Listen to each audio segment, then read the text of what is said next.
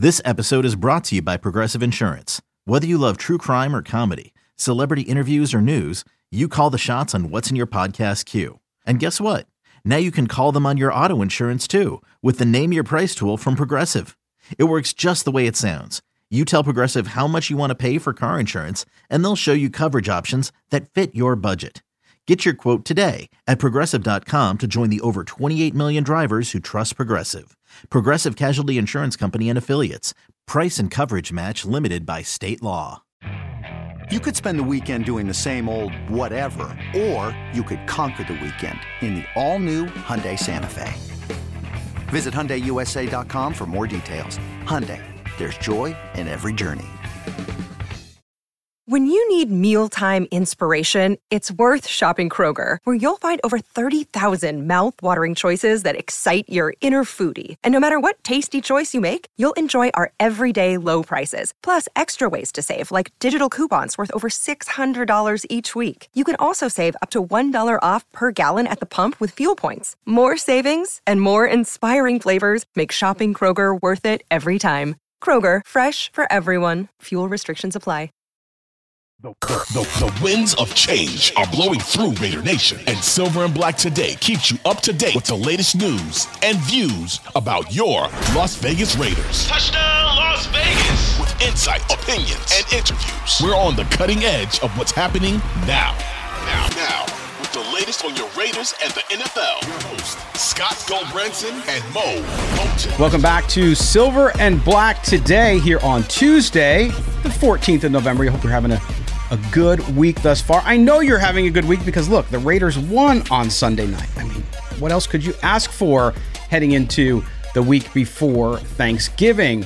And I'm thankful. We're thankful that you're here listening to us. We're an Audacy original podcast. Do us a favor, subscribe wherever you get your audio. And if you're watching us on YouTube, thank you very much. We appreciate the chat as always. Hit the subscription and the notifications bell. Uh, I'm Scott Gulbransen, your host, joined by my partner here on the show. He is Moe Moton. He's the national uh, senior NFL writer over at Bleacher Report covering the NFL. He also does Raiders specific content for sportsnot.com, where you can also catch my work as well. You can follow Mo on x.com at M O E M O T O N. I am at LV Gully and the show is SNB today. Okay, Mo, I know I I, I, do, I dove into your Bleacher Report live right after the game because I had a few minutes before Murph and I started the show here, and uh, it was great to see a lot of stuff. You still see, it's amazing how some people will still complain even though their team won, but but overall. Just, you know, I think emotions riding high right now. People feel really good about the Raiders. Nobody's crowning them AFC champions or anything like that it's just nice, as we've said since the last offseason, let's see some progress. Let's see a team that has that will to win and has the desire to be the best that they can be, whatever that is. And boy, we saw that against the Jets. We knew you and I called it. You were closer to the score, I think, technically than I was, but we both had both teams under 20 Actually, I had them under 16, which they ended up getting to win the game. But uh, we had this as a, as a slugfest, and we knew it would be that way. It turned out a little bit different for various reasons, but we knew that the score would be low. And sure enough, it was. And the Raiders just win a street fight out there with the, the New York Jets, who also helped the Raiders because of their ineptitude with penalties and so on on offense. And the Raiders got a little bit lucky there. But you look at this primetime win, Raiders look good you tuned in Monday morning, all the NFL shows were talking about the Raiders and talking about Antonio Pierce.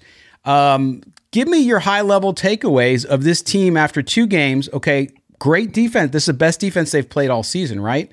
Uh, and they beat the Giants, beat the Jets. Now they get ready to go to Miami. But give me your thoughts on this team and what you're seeing and what you saw on Sunday night in front of the national audience. Biggest takeaway for me is something I posted on the X, and I said the Raiders now have an identity. Hmm. They're a physical, aggressive football team. As you can see over the past two weeks, Josh Jacobs has been the heart of the offense. I know Davante Adams is is the best player on that offense. He's your all-pro wide receiver who's arguably the best at his position. But Josh Jacobs is clearly now the heartbeat of that offense. And you, you saw that again over the last weeks, feeding him the football. He should have had over 100 yards at back to back weeks, got 116 on Sunday against the Jets defense, What I said the weakness of the Jets defense, while it is pretty good, is their interior run defense. And you saw Josh Jacobs break one for, I believe, 40 yards. You would like to see him hold on to the football at the end of that run. But the biggest thing for me is Antonio Pierce has this team where they have a, a winning formula. And I, and I talk about this every year with winning football teams and playoff teams. I'm not saying the Raiders are a playoff team, but this is what playoff teams have. They have their bread and butter approach. What is the identity of this football team? Are we a passing team? Are we a defensive led team? Are we a run heavy team? Are we a team that depends solely on our quarterback, like the Buffalo Bills? So the Raiders now have their identity. Again, physical. They're going to run the football 25 to 30 times with Josh Jacobs. We even saw Zamir White get a carry. He fumbled. Luckily, the Raiders were able to recover it. But they're going to run the football and they're going to be aggressive. Two for two on fourth down conversions. And a lot of people liked Antonio Pierce's uh, gamble to go for it on fourth and inches, handing the ball off to DeAndre Carter to get that first down for 15 yards. So while it worked, and a lot of people are going to like it because it worked, I would I would say even if it didn't work out, I still like the aggressive approach because I guarantee you Josh McDaniels punts on that down and gives the ball back to the Jets instead of trusting his 104 plus million dollar offense. Correct. And that that's been our big complaint all season before the change happened, right? Which was this idea that you have all this money invested in your offense and you're doing nothing to enable it to be successful.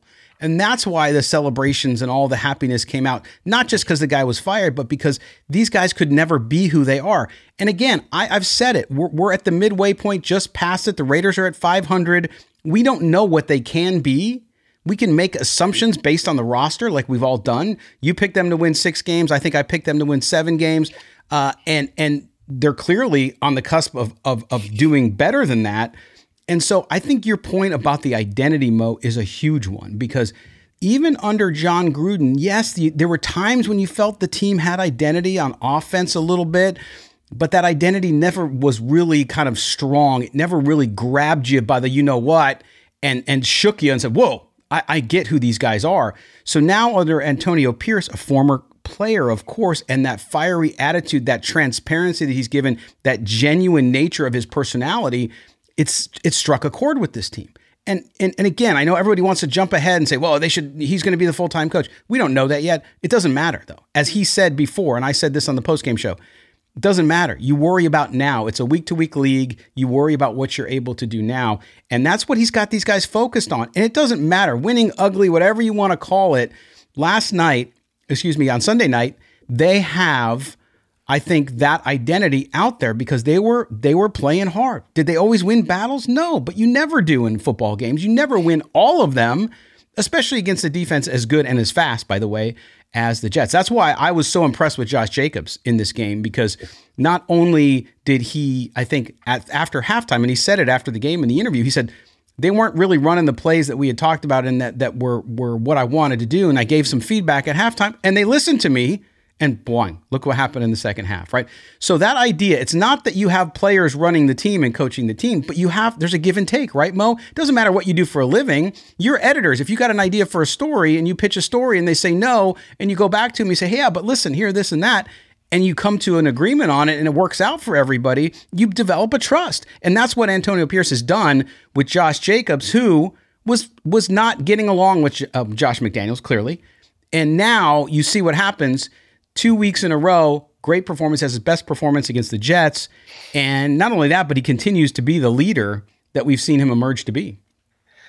I think it's important to note uh, because they said it during the broadcast. I think it was Chris Collinsworth said that Antonio Pierce gives Josh Jacobs uh, a sheet, and then Josh Jacobs gives him back the sheet of paper with three to five plays that he likes. Mm-hmm. Last week, it was said that the plays that Josh Jacobs wanted were included in the game plan as was part of the reason why he had his breakout game. Now, as you said, now he said during the post game that weren't really run the plays that he suggested this time. Got his input at halftime, and lo and behold, it worked out. So while you're not allowing the players to run the show, I think it is important to get player input because yes. they know what's best for them. As just like you know your body, right? When it comes to health, but you lean on the professionals for advice. It's just, it's just a similar, not the same, but similar with players where they know what what's best for them. They know what suits their strengths. They're looking for the coaches for guidance and they have the final say. But mm-hmm. I think it helps to have the input of a player because again, they know their strengths and weaknesses. They know what they do well. And for it's up to the coaches to not just hand the game plans over to the players, but it includes some of what their suggestions are to get the best possible results. Right. And and the other telling thing I saw, and it's you know, little things you know from all the coverage that this team is much more in sync and getting along better and they're having fun, right? And they talked about it on the broadcast on Sunday night a lot. Oh, these guys are having fun. They're finally having fun. Yeah, I get it. You want to have fun no matter what you do for a living. It doesn't matter if you're a professional, you still want to enjoy your work. So those these guys are doing it. But there was another point when when when Jacobs was asked after the game about the big run, the 40-yard run he had as longest of the season, he talked about how Greg Van Roten, the right guard, told him, "Hey, follow that." He he basically gave him the the, the the blueprint and said, "Go here, right? Run inside here. I got you." And so that's sharing that story. We didn't hear stories like that earlier in the year. We didn't hear about guys talking about now they weren't having as much success. But that is a key thing because that tells me in the huddle, these guys are communicating and they're thinking about play calls. And if they got the play call in, uh, they know what's going on. And so to see that and to hear that, Mo, is significant because now you're you've unleashed one of the best talents. Whether Josh Jacobs is there next year or not doesn't matter. It matters though what he can do now for himself and for his team, the Raiders. And boy, uh, that change in mentality, that change in allowing feedback, has this guy feeling good. He even said it. I started to think about being a Raider again next year, right? So I know that's jumping ahead, but still, for him to say that openly, he wasn't prompted to say that. So that tells you the mood in the locker room right now.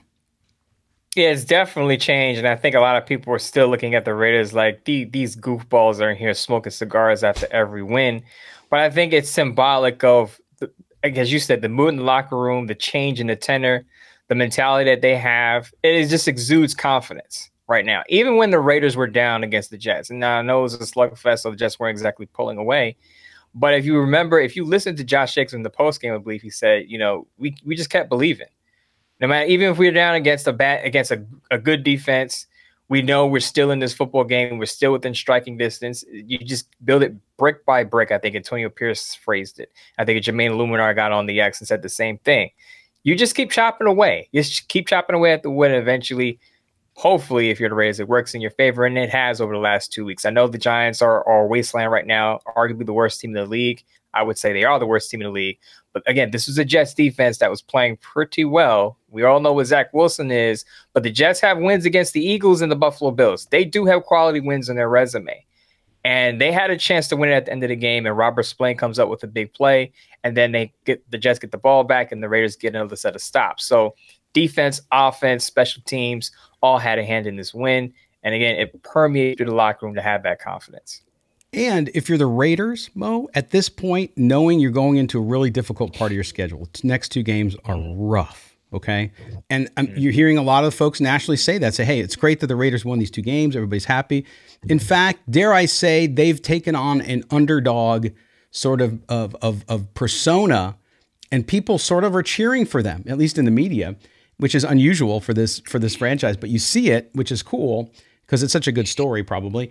But but then you see the schedule coming up, uh, and it's it's a tough one. But if you're gonna if you're gonna have any chance at all, you need to have your best weapon rolling, right? And that's where Josh Jacobs is at. So uh, good on him, and and it's a it's a phenomenal phenomenal story, and it's good that he's getting warmed up. Now we got to talk about Aidan O'Connell too. So Aidan O'Connell at quarterback, okay, finishes 153 yards, a touchdown, and the interception which was a, a, poor recognition by him, just a poor read, and and he threw the ball away. And as a rookie, you just have to protect the ball, right? So, but you're going to expect it. We talked about it leading into the into the weekend, Mo, that he's going to make mistakes. He's a rookie. Right. It, it, it, comes with the territory.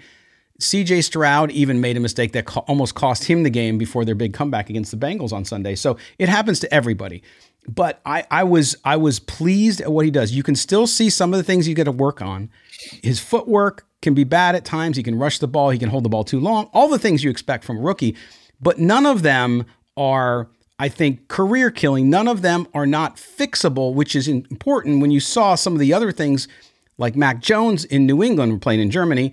Oh, some God. of the mistakes some of these other guys make, and he's a, he's not a rookie quarterback, but you see that and you're thinking, okay, so Aidan O'Connell has a skill set. And again, I think people are looking for unfairly at times Aidan O'Connell to perform like a first round quarterback draft pick, which he is not. He's a fourth rounder. We've said it all along. We don't know what he is yet, but I was encouraged. I thought he had a good game.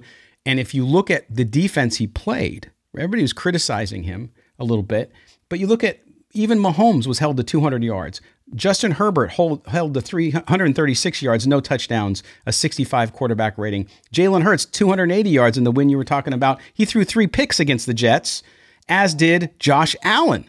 So I'm not comparing Aidan O'Connell to those guys, Mo, but all considering he had a nice game when he was put in the position to play the way I felt like the offensive coordinator, Bo Hardegree, should put him in, he did really well. When he was asked to maybe do some things outside of his comfort level, it didn't it didn't go as well. But what's your overall view of O'Connell, how he played against the Jets? He's definitely growing, and a lot of people want to. Some Raider fans want to criticize him and say, "Oh, he, you know, he's thrown for under 200 yards. Not enough guys are involved." Davante Adams had eight catches for 86 yards, by the way, so they're getting on the same page. But as you said, he, it's his third start in his fourth game. I mean, what are you expecting? Are you expecting to see Tom Brady right out of the box? Mm. I mean, there is a reason he was a fourth round pick. It wasn't like he was the first overall pick in the draft. I mean, look at Bryce Young right now. He's struggling yeah. in Carolina. Now, he has a lesser supporting cast with lesser weapons and offensive playmakers around him, but this is the number one overall pick. Doesn't look anything close to it right now Carolina. So give Aidan O'Connell some time. What I what I paid attention to is growth. What does he look like now versus what he looked like against the Chargers? And I think you can see the development there. He had that one turnover, but he didn't turn the ball over multiple times. There were also two plays that I thought were pretty good on his part. There was one where he stumbles out of oh, taking yeah. the ball and still got the ball to Davante Adams downfield. Didn't panic, didn't flinch, still completed the pass. And the play where he throws a touchdown pass to Michael Mayer in the end zone he had to evade pressure on that one. Now we we criticize him for not having the mobility. He's not going to be Josh Allen out there, but he has a little bit of wiggle. He's not he's not athletic, but he can evade pressure if he really needs to. He was able to do it on that play and get the ball to Michael Mayer, so he does, definitely deserves credit for that. Uh, I would say he's a statue, but he he could definitely make some crafty moves and buy himself some time, which we saw on Sunday night. Yeah, he had a he had a nice first down run that was negated by a holding penalty. Uh, yeah. But but other than that, yeah, he's not going to be a guy who runs around. Uh, and that's why I still think no matter what happens with Aidan O'Connell this year, the Raiders will still be in the market for a, a more mobile quarterback in Absolutely. the draft. But again, you look at AFC quarterbacks. I'm going to remind people against this Jets defense, only Russell Wilson had a higher passing rating at 103.7. Patrick Mahomes 63, Justin Herbert 65, Aidan O'Connell 72. So to your point, you're seeing growth, and that's the key. And I think people need to do that. He's not going to come out and and be an MVP candidate after after four games in the NFL. That's not who he is, and it's not a, a real expectation.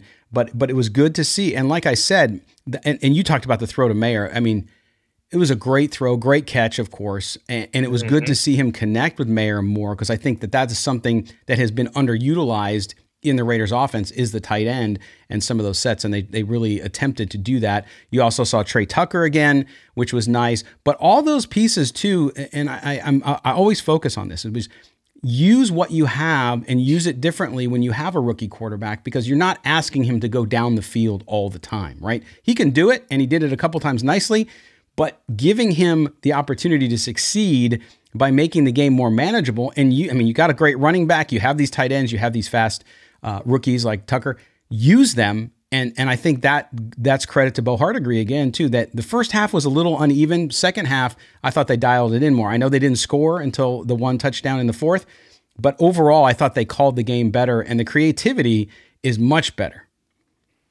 Eh, creativity is much better, but what I would say is a lot of people panicked when the Raiders, you know, only kicking field goals in the first half and Antonio Pierce kind of botched the timeout situation where he yeah. wasted the timeout before halftime. I get that. And people criticize Antonio Pierce for that. Antonio Pierce is coaching in his second game.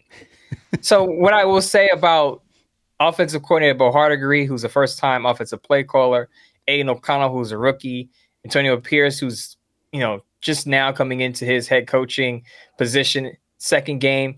Be patient. All of these guys are going to make mistakes. It's not going to look, it's not going to look smooth probably until the end of the season. And even then, it may not look as smooth because all of these guys are filling in in new positions, things they haven't done before. Aidan O'Connell has getting up to NFL speed. Antonio Pierce understanding what it is to be a head coach and how to use his timeouts and clock management. Bo Hardegree learning his personnel, how to call plays, the flow of the game, how to set up plays later in the game. So those things will eventually come, you hope, but you have to expect the growing pains and the hiccups early. So I, I would say for, for fans who are very critical, understand what the Raiders have. It's a lot of new, and I don't know a lot of people want to compare it to the Rich, Rich Bisaccia years, but I think I said this on the last show. Rich Bisaccia was it was a different situation because he had a veteran quarterback. He had Greg Olson on his staff, who's a who's an experienced play caller, and Rich Bisaccia himself has been around the league for decades. he was familiar with Gruden from, I believe, their Tampa Bay days. So yes, way back. You you had you have a whole you have a not a new coaching staff, but you have a very inexperienced coaching staff in key positions. You have an inexperienced quarterback. So of course they're going to lean a lot on Josh Jacobs. So while I don't expect any 300 yard games for Aidan O'Connell this year, maybe he gets one or two. Who knows? But it's going to be a Josh Jacobs type of second half season for the Raiders, and if, as as long as Josh Jacobs goes, the Raiders go with him, and I, I think that's why they they're leaning into their physical identity because of the experience of Aidan O'Connell the center. And I agree. I think this team, and again, people, I think it was last week when I said, hey, Raiders playoffs or something, I just said it in passing. People like, what are you, are you crazy? And of course, they're sending me the, the Jim Mora playoffs. Playoffs. Yes. And, and, and I'm not saying they're going to make the playoffs, but they're in the conversation, which shows the, the progress they've made in two games. It's a long road to go. But if you're going to be, if you're going to, if a team like the Raiders, in my view, Mo, have, have a chance and can buck stats and expectations, they got to do guerrilla warfare, right? They have to be this physical, knock down, drag it out team. And you might win games, quote unquote, ugly. That's what some of these teams do. And with the AFC, especially for that seven seed, uh, it is bunched up right now. You look at the AFC North, you look at what's going on there. Pittsburgh keeps winning. I don't know how, but they do. So you look at that situation, and they're gonna have to they're gonna have to be in a bare knuckle brawl the rest of the season. Every game to me is going to be like this. Now, there might be more points scored and so on. You might play defenses aren't as good, but you're going to play offenses that are. It's just going to be this way, and, and we'll see what ends up happening. Uh, but it's certainly more exciting. People have hope, which is something that they didn't have four or five weeks ago. And I think that, that that's palpable not only for the players, but for the fans overall as well. Mo, last word before we hit the break. Do you remember when people were criticizing Josh Jacobs and saying, "Oh, is he dogging it? Is he not playing hard?" Uh, you know, uh, his last two games, his best two games of the season. What has changed between the first? I'm sorry, but what has changed between the first eight games and the last two? You tell yeah. me, and and you right. wonder why. And I think it coaching matters, Scott. Coaching, coaching matters. matters. and and the other thing is how his contract situation was handled. We don't know the details. Mm-hmm. Even if the Raiders still were right not to give him a long term contract, how it was handled matters. And now what we know about other situations, I'm pretty sure it wasn't handled well. So uh, that that pops into the equation too, and he feels better, I'm sure, having to deal with Champ Kelly versus the other guys. All right, we're going to take a quick break. When we come back, we roll on with Silver and Black today here on this Tuesday. Mo and Scott, don't go anywhere. We're coming right back.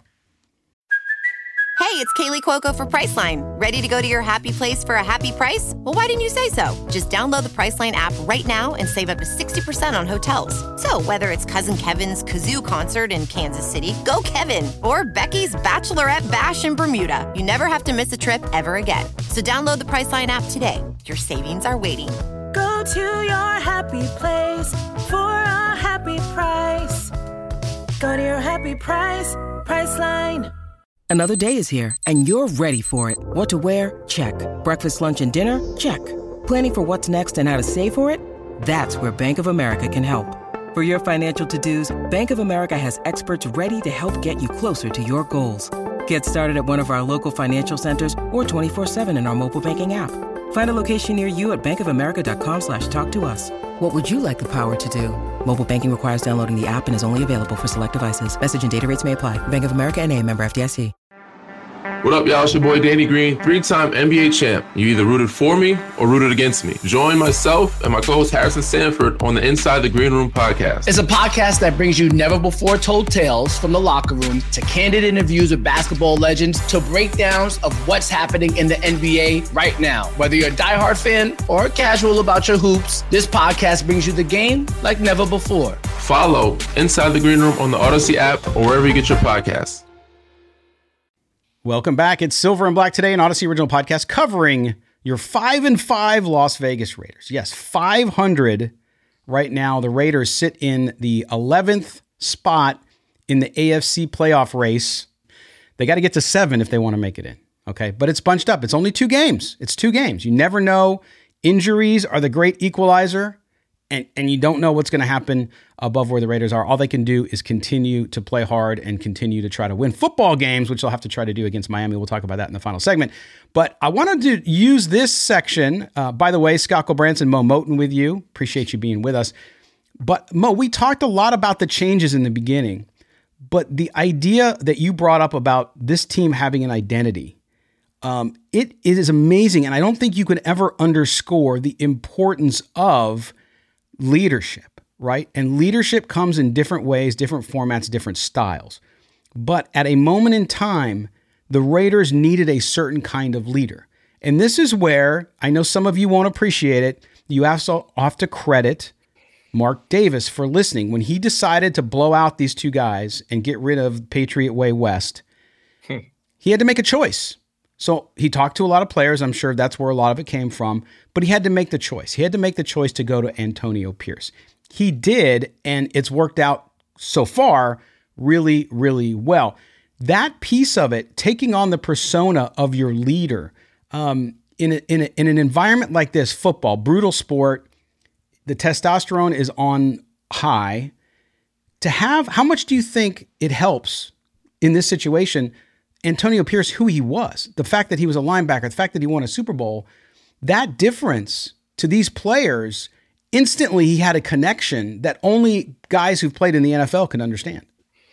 Right. So Antonio Pierce is not far removed from being a player himself. I'm sure he's he hasn't been inactive for more than a decade. Right. right? So he has a connection with these players that a lot of these older coaches won't have. Now, a lot of these older coaches have also played the game, but just to be not far removed from the action on the field, I think means something. I think he mentioned it in his press conference that he understands what these players go through with injuries and everything going on around them in the locker room, so he can connect with them in a way that others cannot. And someone asked me an interesting question in the Bleacher Report live stream Sunday night. Someone said, "Do you think if Antonio Pierce is made the head coach, would he be able to, to attract star players in free agency?" And I said emphatically yes, mm-hmm. because again, he had he's not that far removed from the game. So he understands some of the things that players want in their head coach or what they're looking for or what what makes them tick and what makes them make these type of decisions in free agency and picking a football team. So I, I, don't think he'll have an issue attracting star players. And the other thing is, if you look at the way the Raiders are playing under Antonio Pierce, I think other players, and other teams look at that and say, I want to be a part of that they look like they're having fun. They're smoking cigars. The coach is a down to earth dude. Some people will call him a players coach, whatever you want to label and they're it. winning. And they're winning. So I, I, think players will look at that and say, "Wow, I'd rather be a part of that than what Josh McDaniels is running at his as as Patriot West in Las Vegas." So I don't think the Reds will have any issues in free agency. I think Antonio Pierce's experience in the game and his recent experience in the game, more importantly, make a difference with this football team. Yes, and and I, I noted here for for notes for this segment to talk about the difference in the mental preparation that seems to have occurred with the changeover in coaching because that doesn't mean some people were challenging me on that thought saying well look at this mistake. Look everybody makes mistakes. In the game of football especially when you're playing that sport at the highest level against a team that has talent it's not like you're playing i mean the giants even the giants had some good i mean they're professional football players. Even the worst teams can beat you if you don't play your game. So you look at that, and and yes, they're going to make mistakes. And again, people get mad at me when I say this, but the Raiders overall on defense still don't have as much talent as I think they could to be a really dominant force in the league. Not that they're not good, not, they're getting the most out of what they have, which is a, credit to Patrick Graham, by the way. But the mental preparation mode, the, what I see from these guys, I see less. I think they had what two penalties yesterday or three penalties on Sunday uh, the Raiders, I see I see less mental errors happening. There's still physical errors, there's still missed assignments, things like that happen. But overall, some of the kind of I think lazy slash uh, sloppy mistakes that we saw under Josh McDaniels the last two weeks, they've been much more buttoned up. Right. How many games can you say the Raiders were the more disciplined football team? Because the Jets were shooting themselves in the foot a lot in the first half. Yep. Breece Hall scores a touchdown, was called back on a CJ Uzomah holding penalty. There were first downs that they had that were wiped out. So the Raiders, in comparison, were the more disciplined football team. But more importantly, I think under Antonio Pierce, which I don't think a lot of people expect, because when you play a physical, aggressive style, people often associate that with being reckless. And I think that's what's important with the Raiders. They're physical and aggressive, but they're not reckless. You're not seeing a, a ton of penalties since Antonio Pierce has taken over. And that's something that you can't say for a lot of Raiders teams in the recent past. Right. And and just remarkable what we're seeing too on the defense. That's what I want to talk about as well is and I said it last night and I know a lot of people said the same thing. I've been noticing, which is when we talked about Robert Spillane, we said, "Eh, okay, you know, whatever. Wasn't impressed, slow, so on." Now leads the the team in interceptions with 3. He only hmm. had one interception his entire career before he got to Las Vegas. So whatever has sparked this this renaissance for Robert Spillane. Maybe it's because his wife is expecting a child. It was kind of cool to see that on on the show uh, yesterday after the game when he kind of broke the news for folks. But either way, you're getting, and this is what I meant the point to Murph the other night, Mo, and I want to get your thoughts on it, which is the Raiders have talent. They're getting more out of their talent in some positions than they were before, which speaks to I think what this this defense's defining moment was that second half of the Chargers game. That's when things started to turn for this defense. If you go back and, mm-hmm. and, and look at it, and now you go look at they've given up just three touchdowns in three games, right? That's correct. Three and- touchdowns in three games, including the Detroit Lions, who are eight and two. They gave up two to them. One was late when the defense was gassed. So this defense and Patrick, they're playing probably better than they should, but that's okay. That's what coaching's about. And Patrick Graham was was public enemy number one last year, with with some good reason, but it seems to have clicked. And this staff, I think, on the defense mode, deserves a lot of credit for getting these guys to play as well as they possibly can. So, a quick note on Robert Spillane, right? So, a, a lot of people want to point out how, oh, you were critical of Robert Spillane. You, you, you know, you were you didn't do your re- someone's like, oh, you didn't do your research on Robert Spillane because you were wrong about him. And I and I responded and I said, you could do all the research in the world on a player. We see it every year during draft time, right? The, the, the best of the best experts have certain guys being bust or overrated, and this guy isn't going to be much. And what happens? It's a total opposite. So you could do all the research you want on a player. You just can't predict how a player is going to fit into a certain system. Now, I want to give credit to not only Robert Spillane, but Antonio Pierce, because he is the linebackers coach. And we've said it on this show that the most impressive position on the Raiders roster has been their linebackers, because a lot of people, including us, have said the linebacker core is probably the weakest group across the league. Divine Deablo and Robert Spillane together have been terrific. And I'm not even exaggerating. That is not a hyperbole. They've been terrific together.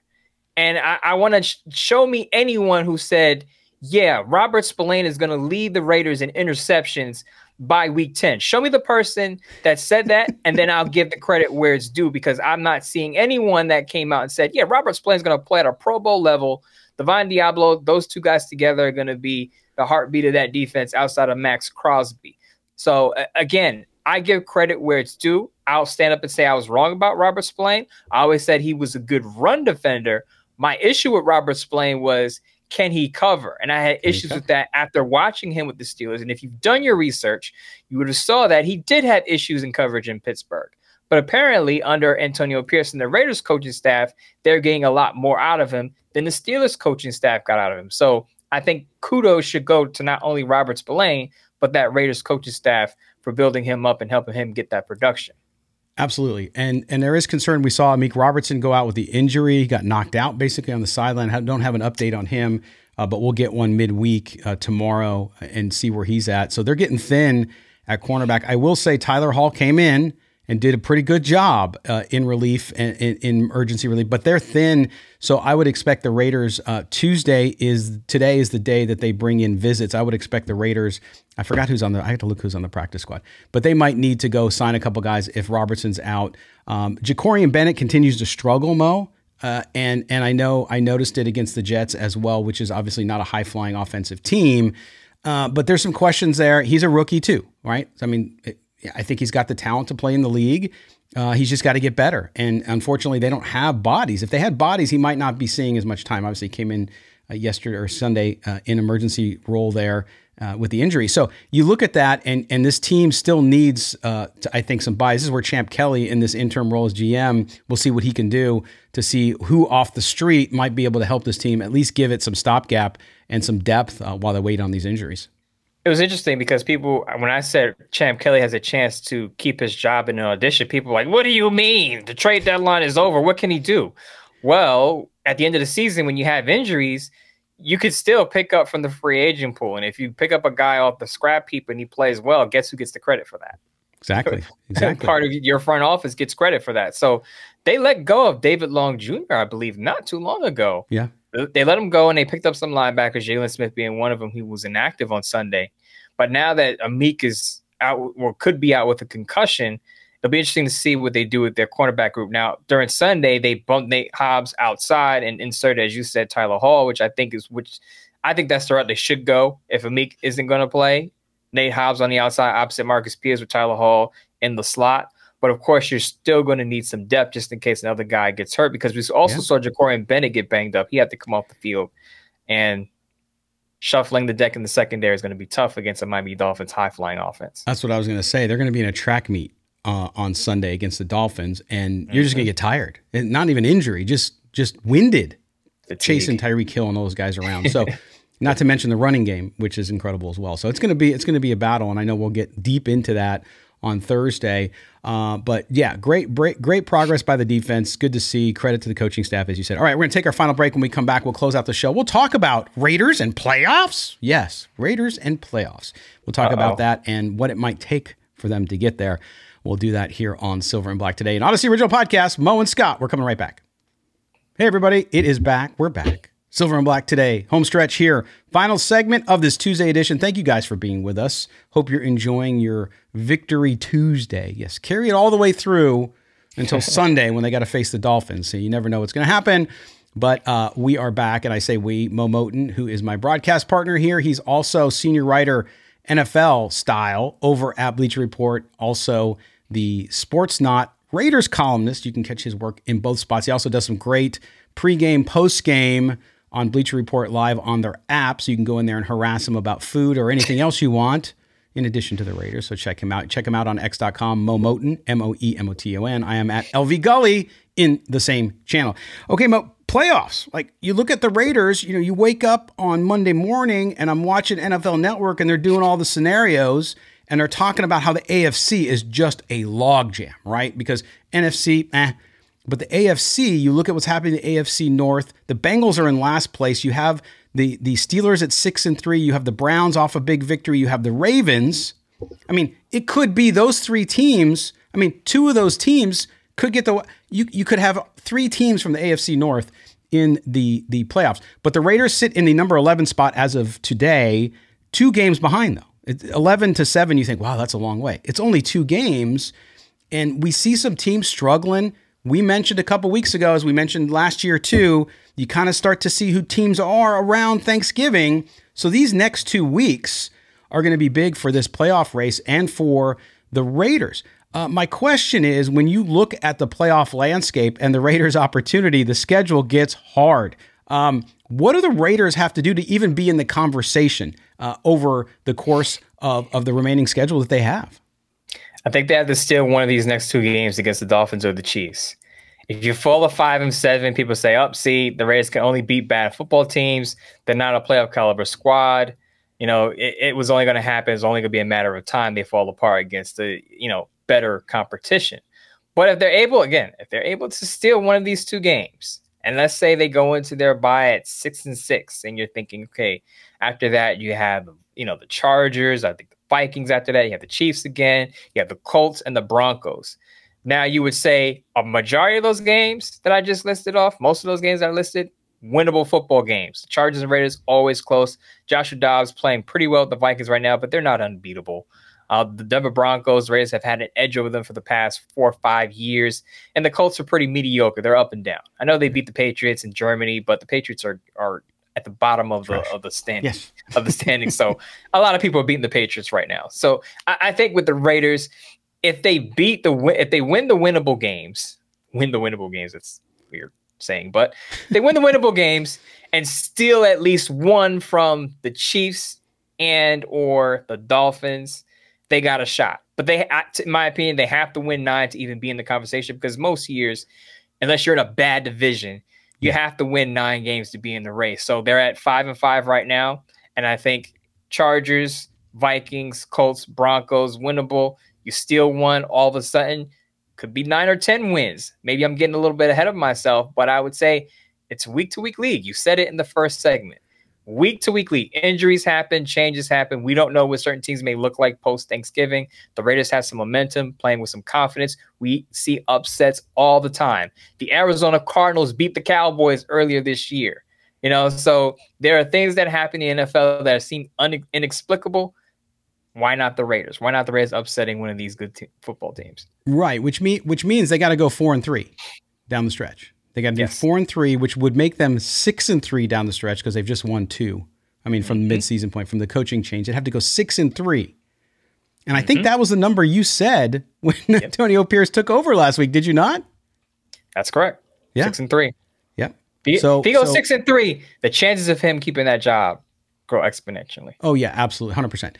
And and I don't think anybody would argue that because if you go six and three with that team that couldn't get couldn't shoot straight under Josh McDaniels, you deserve it, man. There's no question about that. But it's interesting too because even nine wins in the AFC, especially with when you start getting down to tiebreakers and all that kind of stuff, nine wins still, there might be two nine win teams that don't get in the playoffs on the AFC side. So, but they can't worry about that. All they can do is try to win football games.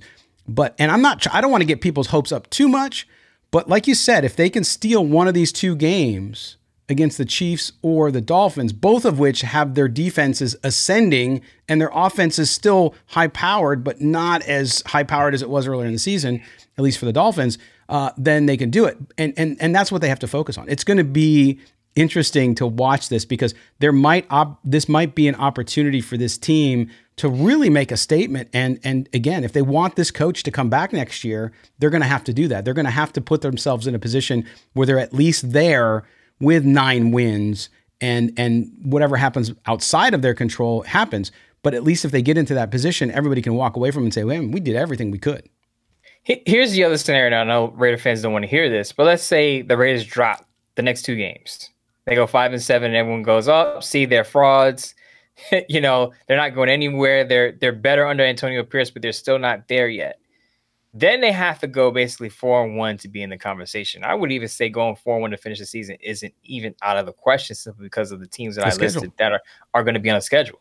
Vikings, Colts, Broncos, Chargers, and they'll have a bye week to kind of regroup. So even if they drop those two games, you have a week 13 bye to kind of reset things, make some changes, make some tweaks, and get back out there and go on a run because we've seen it. We've seen it happen before where teams at the end of the season, December, January, they have to win out or they have to win most of the games to get into the playoffs, and it works out. I'm not saying it will happen, but what I will say is that the play, Raiders' playoff hopes are, are alive and well right now. Yeah, and and so much to me hinges on just getting and it's hard when you have a rookie quarterback. Yeah. Getting that consistency on offense because to your point about playing the Chargers. The Chargers put up 38 points against the Detroit Lions. But they can't play defense. By the way, that game, no sacks in that game for either team. Pretty crazy. But um so so again, to your point about being in games, but if you're going to beat them and now the Raiders have played them well on defense too, though. But if you're going to beat them, you're going to have to put some points on the board. So you want to see this offense start to progress. We knew the game, you know, the Jets game was going to be the Jets game. Uh, so I'm interested to see what they do against Miami, which has a good defense as well, and then of course Kansas City. So we'll learn a lot about this team in the two weeks. And and even if they don't win the games, Mo, I don't think people should be disappointed if you see the same team you saw out there who is playing hard, taking opportunities, making the most out of them, and they come up on the short end of it so be it, right? But at least the team is playing better and they've taken on that persona and they know who they are. They know that identity. And uh, I think this team is always going to punch you in the mouth now on offense and defense. Uh, so so they they will have the opportunity to make themselves part of that story, the playoff story. Uh, but if they don't, uh, you you have to look for how they progress. If you see growth on all sides of the ball. Next week is definitely the measuring stick. I know the Dolphins don't have a quality win; they haven't beaten a team with a winning record. Right. But you got to respect their offense. And the Raiders are familiar with Tyreek Hill. They got Jalen Jalen Waddle over there. Their rookie running back, De'Von Achane or Achane, however you want to pronounce it. My apologies if I pronounce it the wrong way. He they opened his window of practice so he could return in that Raiders game. And so Mostert's he, crazy. He, he and Mostert together are going to really test that Wow. Raiders run defense. And I think Nesta J. Silvera better be active for that game. I know he Yes, wasn't active him. against the, the Jets, but I think they're going to need all hands on deck to stop Mostert and Achane. Hundred percent, and they're going to have to. Uh, th- it's not going to be a field goal game. I'll put it that way. You're going to have No. to score six. You're have to put seven on the board, uh, and and and move that offense and keep Josh Jacobs rolling as well. All right, Mo, we are out of time for this edition of Silver and Black today. Uh, it is Tuesday as we stand today. Let everybody know what you got coming up and Bleacher Report. Also, your work up on Sportsnaut. So on Wednesday, I believe 7 p.m. Eastern Time, 4 p.m. Pacific, I'll have a Bleacher Report live digging into the Raiders matchup with the Dolphins. What can the Raiders do to basically slow down that high-powered offense? We talked about Achane, we talked about Mostert, we talked about Waddle, Tyreek Hill. The Raiders defense is definitely going to be tested. I believe they came into the last game top 10 in pass defense, so we'll see how it stacks up against a high-powered passing attack. The other thing, I have a Sportsnaut column coming up. I'll leave that TBD. I like to surprise readers in my audience with what's coming up. I don't like to tip my hand. I like to just have it pop up Thursday morning and people go, okay, I, I got a good, I got right good, about today. I got good feedback from my Antonio Pierce, his pathway to a head coaching job, how I drew the parallels to John Madden, who was a defensive coordinator at San Diego State, Raiders linebackers coach, a head coach. A shout out to everyone who read that piece and enjoyed it. Yeah, absolutely. It's a good one. And uh, I know you just check it out. Make sure you're up there. I actually have a piece up now on Josh Jacobs, on uh, his brutality. I say brutality because he's running like a monster. He's a man who's risen from the ashes. I mean, I was trying to think. I was I was writing the lead, Mo, and I was trying to think of like a fictional, like literary character. You know, somebody who rose from the ashes, and I couldn't find the right one to fit in it.